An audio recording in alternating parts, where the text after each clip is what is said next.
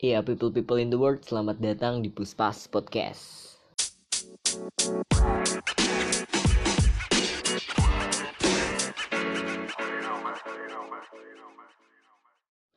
Iya, hai, hai. Eh, kembali lagi di Puspas Podcast bersama gue Hikam dan masih mengisi podcast ini secara monolog aja, bercerita ria saja begitu. Dan di episode kali ini di episode kelima di Puspas Podcast atau uh, episode ke-30 keseluruhan antara suka-suka podcast sebelumnya yang berubah nama menjadi Puspas Podcast gitu ya. Kalau yang belum tahu jadi podcast ini tuh uh, dulu gue bikin tuh secara gabut di masa karantina dan karena gabut terus dan gue juga berpikir kalau ngapain ya di karantina ya. Yang gue bikin produktif itu akhirnya gue membuat podcast dan gue beri nama podcast suka-suka. Dan itu berlangsung selama kurang lebih dari Mei, Juni, Juli, Agustus. Itu bernama suka-suka akhirnya pada bulan September atau kemarin-kemarin lah ya. Gue ubah nama menjadi Puspas Podcast kalau yang belum tahu aja ini sekedar for your information aja oke okay? kalau nggak penting ya ya udahlah pentingin aja gitu kan biar lu semua tahu itu kan kenapa gue ngomongnya kalau ini episode kelima oh, dan ini juga masuk ke season 2 oke okay? eh, di episode kali ini kita akan membahas tentang apa mungkin tentang diri gue lagi atau uh, mungkin apa ya uh, profesi gue karena gue berprofesi itu di dapur ya betul. Sebagai tukang sol patu. Ngapain di dapur sebagai tukang sol patu? Bukan. Atuh udah aku teh di dapur sebagai tukang dapur. Ih pasti nggak lucu ya sebagai tukang masak gitu kan. Uh, bukan bukan bukan bukan chef bukan bukan. Tidak masih jauh oke? Okay? jadi uh, gue mau punya keresahan. Bukan gue sih gue tidak resah akan hal itu tapi kadang um, banyak cowok-cowok yang resah. Misalnya dibilang lu ngapain masak sih anjing? Lu kayak cewek aja. Itu kan pekerjaan cewek bangsat ya. Lu ngapain masak nah kadang kan suka ada orang yang nyeleneh ngomongnya kayak gitu kan. Dan ya orang ini yang dibilang gitu kayak sabar aja sih. Belum tahu aja kalau misalnya ngamuk lu di silet pakai golok babi gitu kan. Ke mulutnya robek aja lah anjing. Dipil gitu bangsat dipiler. Ya gitu. Jadi kita mau bahas tentang itu uh, mungkin ada sedikit cerita juga kenapa gue berkecimbung akhirnya gue kecemplung di dunia masak di dunia kuliner. Oke okay, check it out.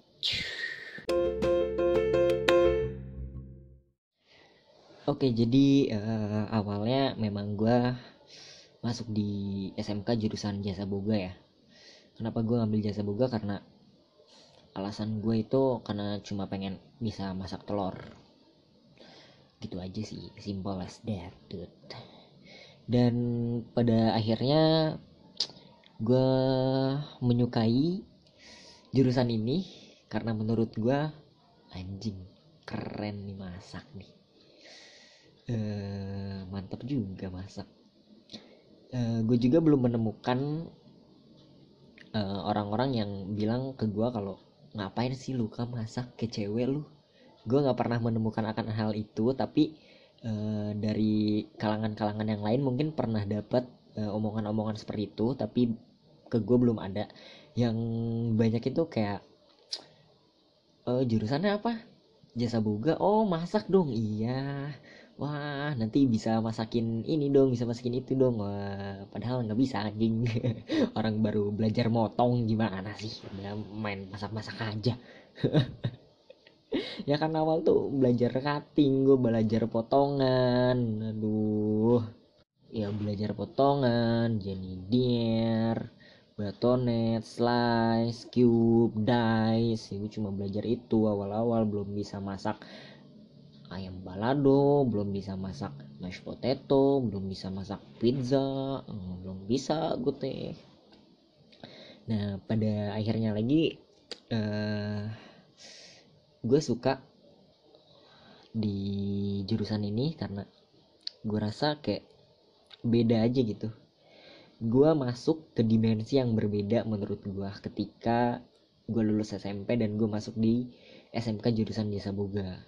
Kenapa? Karena satu itu tentang masak yang kedua mungkin eh, kebanyakan orang didoktrin kalau masak itu pekerjaan cewek. Padahal kalau misalnya lu perhatikan dapur-dapur restoran dapur-dapur uh, kafe-kafe atau ya pokoknya kitchen lah itu isinya kebanyakan pasti cowok. Dapur hotel kebanyakan tuh pasti cowok. Oke? Okay?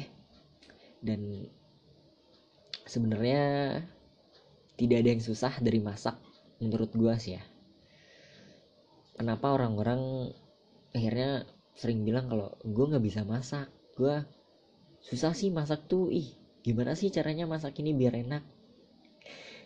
Hmm, karena menurut gue sekarang bumbu-bumbu tuh udah simpel apalagi di masak-masakan uh, zaman sekarang ya karena bumbunya bumbu-bumbu jadi bumbu-bumbu ini bumbu-bumbu itu udah pada jadi. Lo mau masak tempe uh, itu udah ada bumbu tempenya lu masak sayur sop udah ada bumbu sayur sop lu mau masak uh, sayur asam udah ada bumbu sayur asamnya dan gampang lah gitu maksudnya.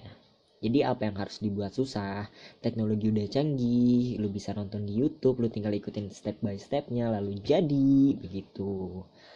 Oke lanjut ke cerita gue uh, akhirnya gue sangat menyukai uh, jurusan ini dan berbeda juga dan gue pun bangga ketika gue memakai seragam masak. Atau yang sering dibilang chef jacket oke? Okay? kayak keren aja gitu anjing pakai chef jacket. Sumpah ya.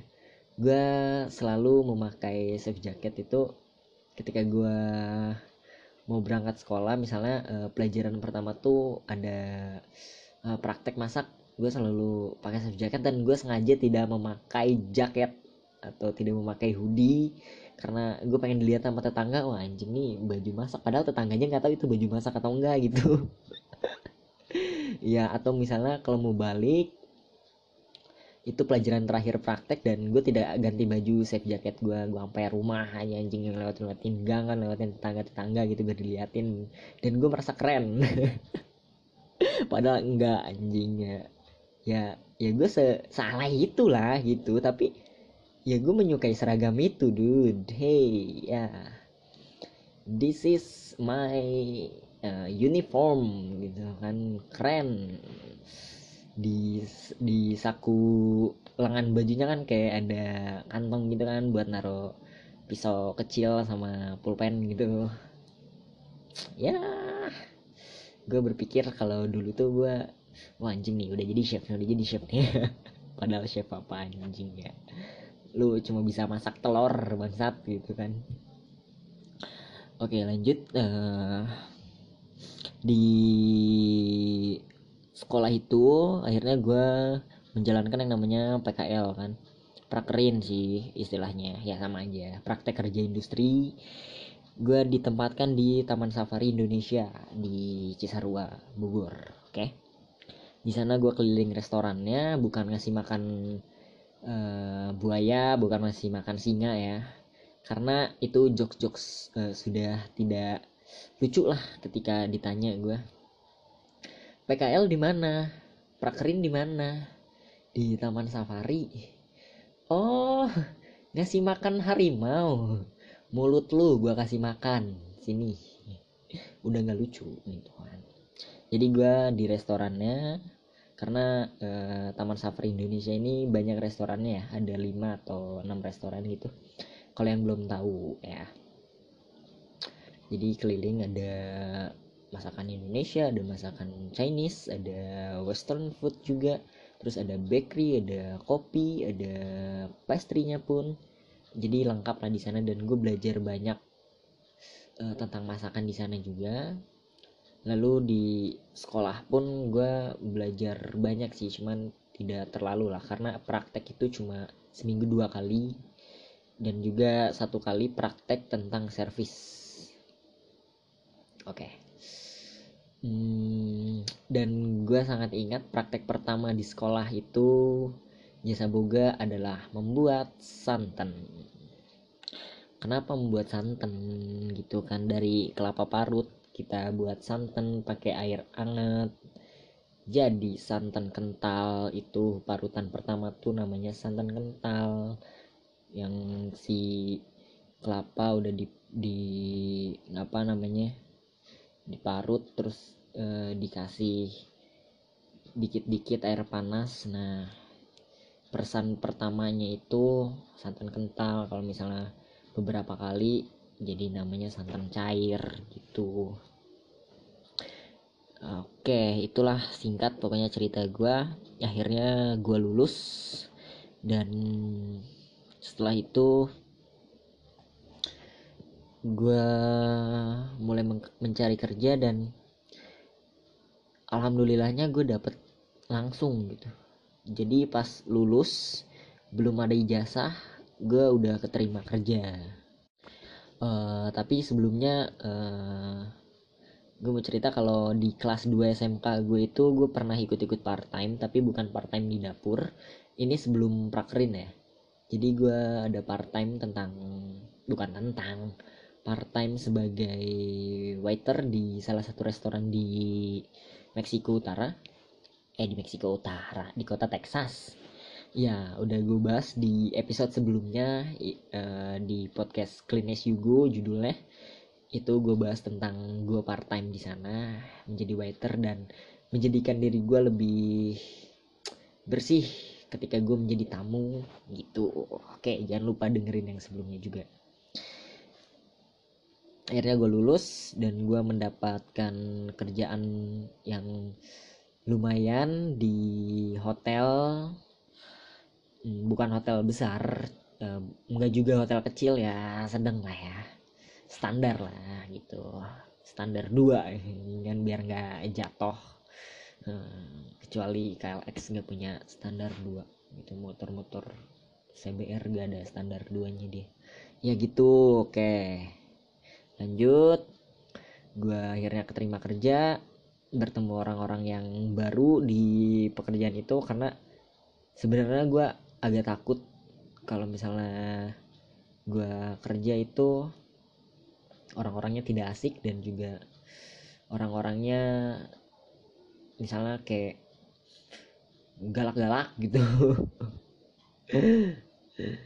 Gitu kan biasanya eh, di dapur-dapur kayak keras gitu tapi akhirnya di sana orang-orangnya sangat asik sangat sangat gendut-gendut gitu.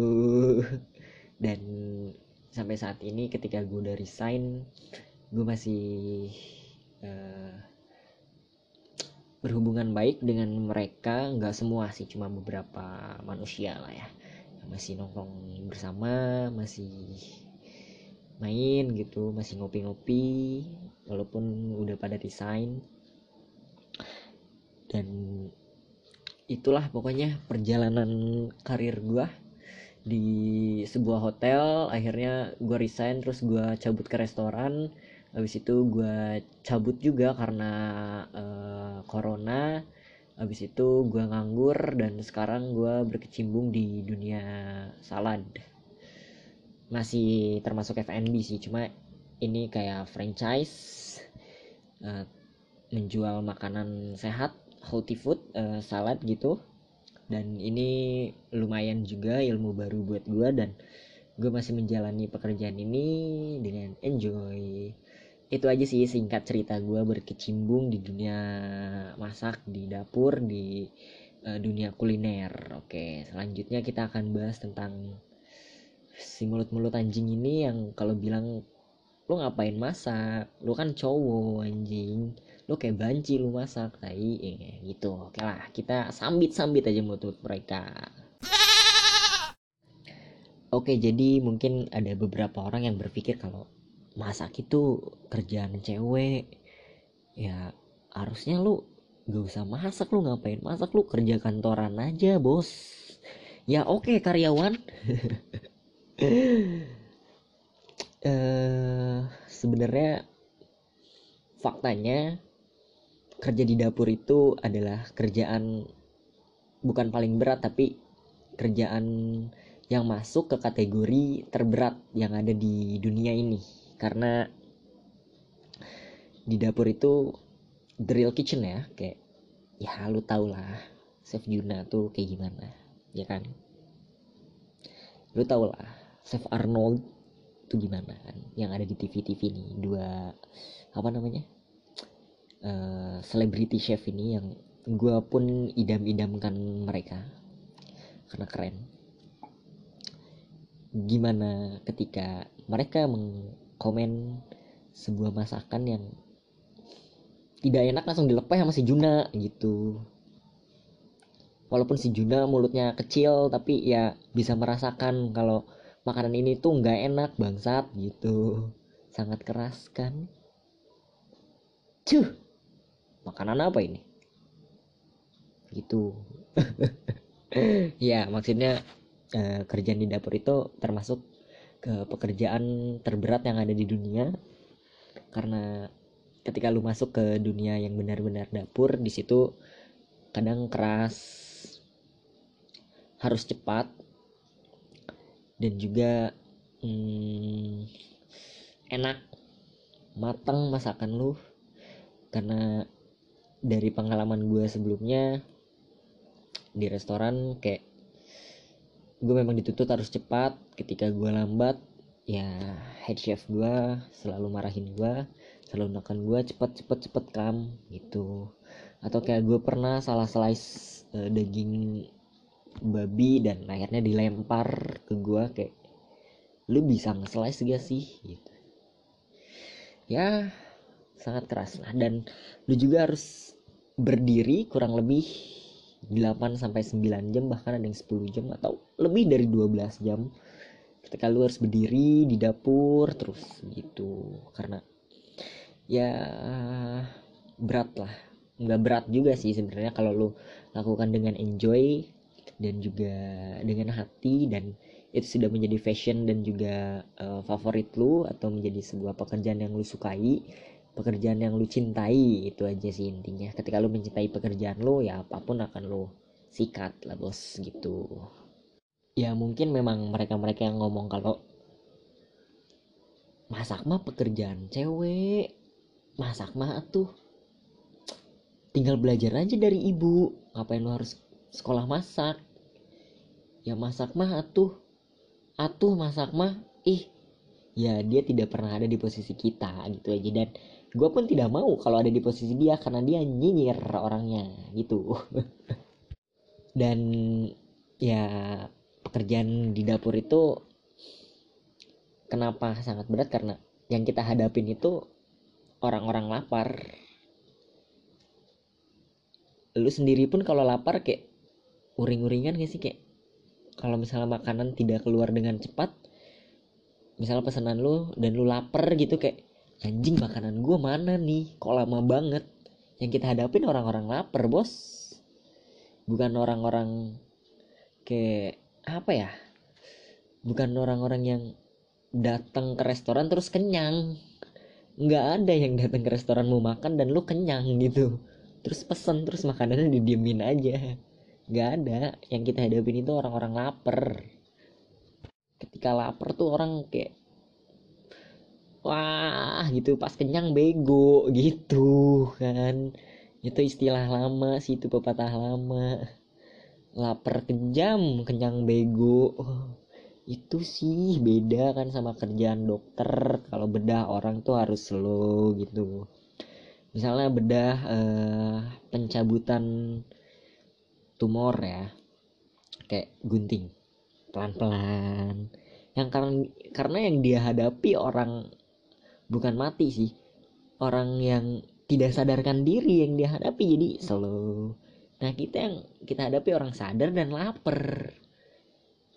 Dan gimana caranya kita harus cepat di dapur menghidangkan makanan yang enak uh, juga hygiene higienis uh, terus uh, sesuai permintaan pelanggan dan harus cepat keluarnya gitu. Kayak uh, ada rulesnya juga kan kalau misalnya mau makan nih di restoran-restoran yang uh, agak mewah lah. Misalnya uh, yang pertama tuh masuk appetizer yaitu pem, uh, hidangan pembuka.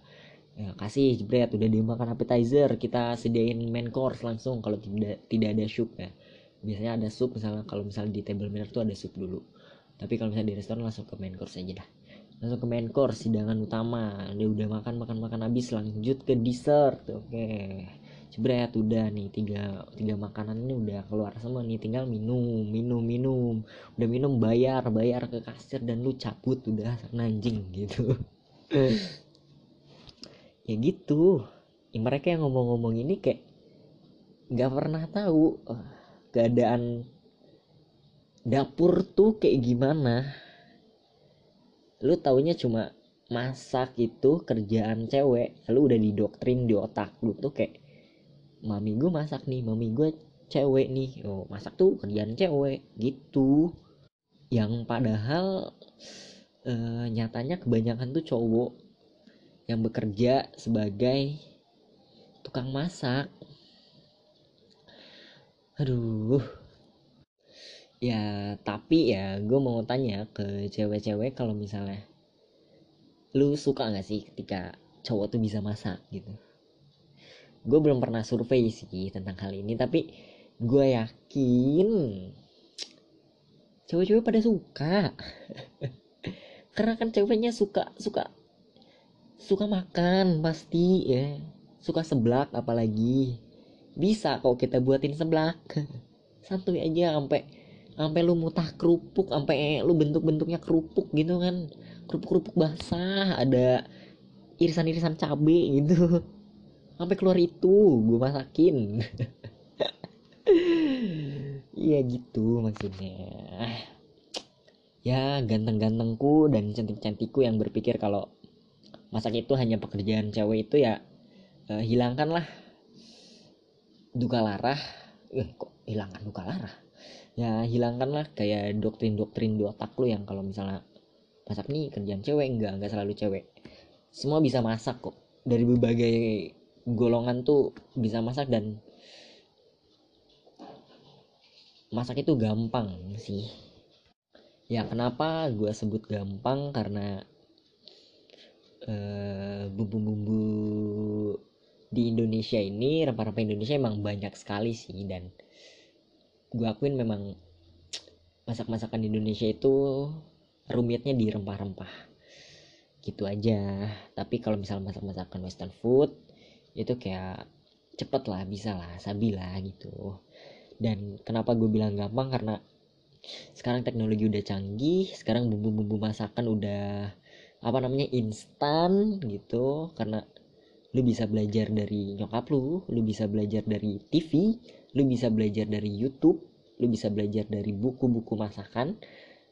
Lu tinggal ikutin dan juga lu uh, perhatikan step by stepnya dan makanan itu akan jadi cuy. Gitu aja sih. Dan ketika lu masak yang namanya kayak ayam ini ayam itu masak daging ini ini ini ini itu menurut gua kayak nggak perlu gramasi ya sih kan. Kayak garam cepuk cepuk cepuk cepuk gitu aja. Tak tak tak tak tak tak jeder jadi. Kurang asin nih tambah garam keasinan nih pakai gula gitu. Atau pakai cabai gitu. Karena uh, yang bisa melawan asin itu kayaknya cabai aja sih menurut gua. Kalau tambah gula ya bisa. Ya whatever lah gitu.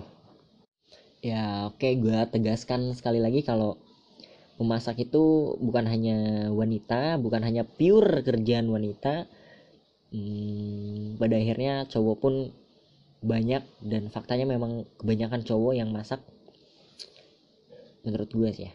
Cuma belum tahu sih. Cewek pun sangat banyak juga yang menjadi chef chef ya. Chef Renata wuh. Chef siapa lagi? Farah Queen oh iya itu. Terus kayak ya, siapa? Ya banyak lah ya pokoknya ya chef-chef di luaran sana.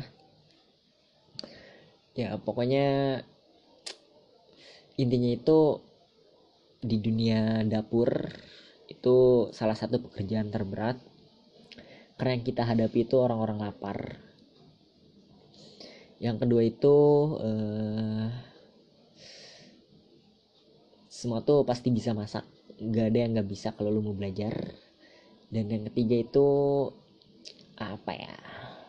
Ya buanglah pikiran-pikiran yang menyebutkan kalau masak itu pekerjaan cewek lu banci lu masak lu. Ah gue banjur juga nih kuah sebelah gitu kan. Ya pokoknya itu aja sih ya yang akan gue bahas di episode ini. Jadi ya stop berpikir kalau cuma cewek yang bisa masak. Oh enggak. Salah besar kalau cewek yang bisa masak dan cewek yang harusnya bisa masak. Bukan bukan maksudnya harusnya bisa masak sih. Kayak kayak semua tuh bisa masak anjing. Bukan harus itu kayak lo kalau mau belajar masak ya tinggal belajar. Gampang. Dan menurut gua orang-orang yang bilang kalau masak mah pekerjaan cewek pasti ini orang nggak bisa masak anjing.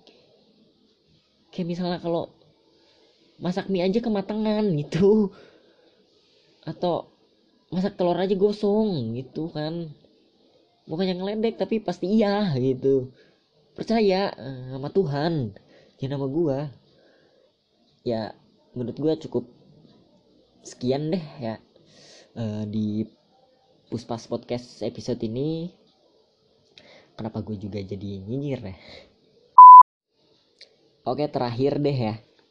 Uh, eh, gue cuma mau minta doa. Minta doa. Ya gue selalu ingin menjadi tukang masak yang mabrur gitu. Tukang masak yang mabrur apa anjing? Maksud gue uh, cita-cita gue sih menjadi chef profesional. But goals gue di dunia kuliner itu ketika gue mempunyai bisnis dan gue menjalankan bisnis itu lalu gue mempunyai karyawan. Itu goals gue di dunia kuliner sih. Dan uh, apa ya maksud gue uh, oh ya buat lulu semua yang mau berkecimpung di dunia masak di dunia kuliner di dunia dapur uh, jangan pernah takut lah ya. Jangan pernah takut ketika lu dibilang oh banci lu masak lu itu kan pekerjaan cewek ya. Lu sentil aja dah anjing itu mulut dia gitu. Karena kalau emang fashion lu di situ ya jalanin dan tapi dan tapi eh, lu harus mempunyai goals ketika lu udah masuk di dunia kuliner apa nih goals lu nih untuk selanjutnya? Goals gue sih tadi ya cuma belum tercapai dan gue sedang mengejar mimpi itu. Ya doain makanya ya yuk al-fatihah. Amin.